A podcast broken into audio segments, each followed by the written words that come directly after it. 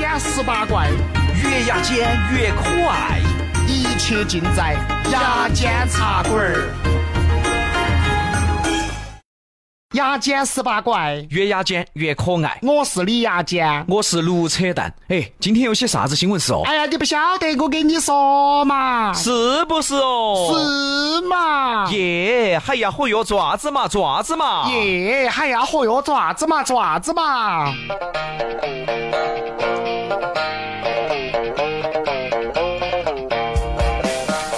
哎，杨哥啊，我想问你一个问题。什么问题？其实听众都知道，杨哥对民俗啊、曲艺啊、历史、宗教、哲学、心理学都有所涉猎，哎呀，读过一些书嘛，真是应了那句老话呀：哪句话？人丑就要多读书啊。哎， 我，那你人矮就该多积德呀。都知道这个杨哥是多才多艺的，其实很多家长都想问你一个问题，什么问题？肯定是关于教育的问题。哦，那可以问一问。请问杨哥，你现在这么博学多才，你从小都是怎么学习的？哦，那你得问是小时候哪个阶段了？呃，那零到三岁你在干啥呢？撒尿和泥呀、啊，也对啊，零到三岁太小了。那三到六岁呢？撒尿和泥呀、六到九岁呢？撒尿和泥呀、九到十二岁呢？你别说了啊，肯定是撒尿和泥啊！是你，你看不起人。咋了？我都九到十二岁了，我还能撒尿和泥啊？那你在干什么呀？那个时候就知道接自来水和泥了哎。呀我，怎么还是和泥呀、啊怎么啦？哎，你说你现在这么的博学多才呀，你小时候难道不应该什么三岁背《三字经》，四岁背《千字文》，五岁看《红楼梦》，六岁看《西游记》吗？我也想看呐、我也得看得懂啊。哎呀， 哎，那你解释解释，你现在这么博学多才，你小时候到底是怎么学习的你这么问嘛，我就明白了嘛啊？。这就对了啊。啊，当然要学习了。对这个学习是非常关键的。给家长们介绍一下你是怎么学习的哎啊，？你必须得学会掌握。对，掌握什么？这个尿撒多了呢，这个泥巴呀，它可能就会和稀；这个撒尿太少呢，泥巴就太干了不。是哎怎么能够呢和出最合适的泥巴？你要掌握这个尿撒多少。你等会儿，你等会儿，哎呀，这个憋尿的时间很关键呐，这个不是哎憋憋久了太多，你憋一会儿呢还你哎不够别。憋了啊！哎，打断还打断不了了，怎么还是撒尿和泥啊？怎么了呀？我想问的是，你小时候到底有没有三岁读唐诗，五岁读西游？我刚才跟你说了嘛，三岁五岁的孩子他也得读得懂啊。也是。所以今天跟大家聊到的就是当代出现的一个现象，叫做神童。哎，从小就听我妈说呀，嗯，你看隔壁子娃娃，人家才三岁就背唐诗，你呢背个尿不湿哦你。你看看隔壁子娃娃，人家才五岁就看《红楼梦》，你呢，天天做白日梦哦。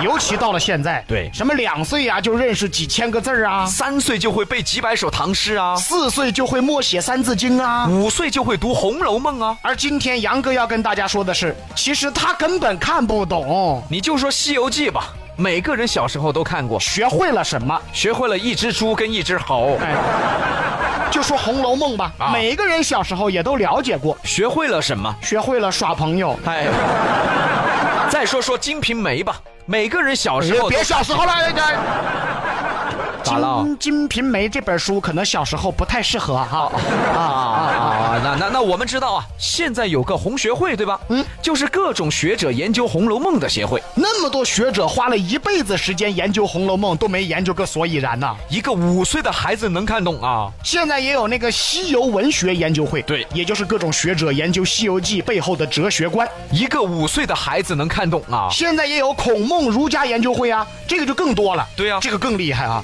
孔孟儒家那是中国古代经过了几千年的研究啊，到今天都还在研究啊。你说一个五岁的孩子能读懂《论语》吗？所以今天要跟大家探讨的是，现在的神童到底真的了不起吗？他真的能理解其中含义吗？明显是不能的。中国古代文学博大精深，有两重意思。第一就是字面意思，比如说《论语》“嗯对三人行，必有我师”，对这谁都能明白字面意思吧？那意思就是说，每当有三个人的时候，肯定有一个人的能力比我强，我就可以向他学习。对啊，第二个意思就是文字背后的意思了。三人行，必有我师”，所讲的是一种处事态度和求学态度。就这两点啊，现在很多成年人都搞不懂，到底什么是处事态度，什么才是求学态度，成年人都未必搞得懂的，五岁的孩子能懂吗？再讲深一点，哎为什么是三人行，不是四人行，不是两人行？三是单数，单数为阳，阳为上升，阴为下降。嗯中国古代的阴阳调和，道家讲的道法自然，中医讲的五行运转，就这些就没几个人懂了。啊，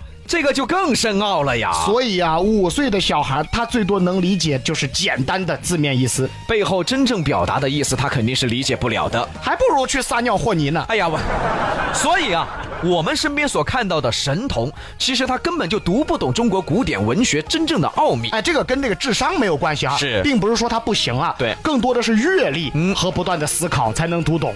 我们就想问一下，五岁的娃娃有阅历吗？五岁的孩子有什么思考？那么今天我们就告诉大家，为什么大家认为这种孩子是神童呢？其实没啥不一样的，无非就是他学的和你们家孩子学的不一样而已。现在的孩子啊，从小就学什么钢琴啊、电子琴啊、芭蕾舞啊，学的反正都是千篇一律的。结果你家孩子在那看《红楼梦》，哎那当然与众不同了。管他看不看得懂呢，那说出去就比较洋盘啊。哎，你们娃娃学的啥子呢？哦，我们娃娃学钢琴，哎，你们娃娃又学的啥子呢？我们娃娃学芭蕾，哦，你们娃娃又学些啥子呢？我们娃娃学的油画。哎呀，咋都是学这些名堂嘛，到处都是，学了又咋子了嘛？那你们娃娃呢？哎呦，啥子都不学，哎呀，每天在屋头看《红楼梦》。哦哟，你们娃娃太与众不同了嘛！那么小就看《红楼梦》啊，简直就是神童啊！哎呀，别神童了，其实他也没看懂，知道吗？ 只不过和你们孩子学的不一样而已，你就觉得他很了不起了。现在的孩子都很聪明，而且是一代比一代聪明。你看我们爷爷那一辈儿，哎从小拉屎都要大人帮忙。哎呀，你看我们父亲那一辈儿，从小撒尿都有大人帮忙啊，我们上一辈儿半身不遂是吧？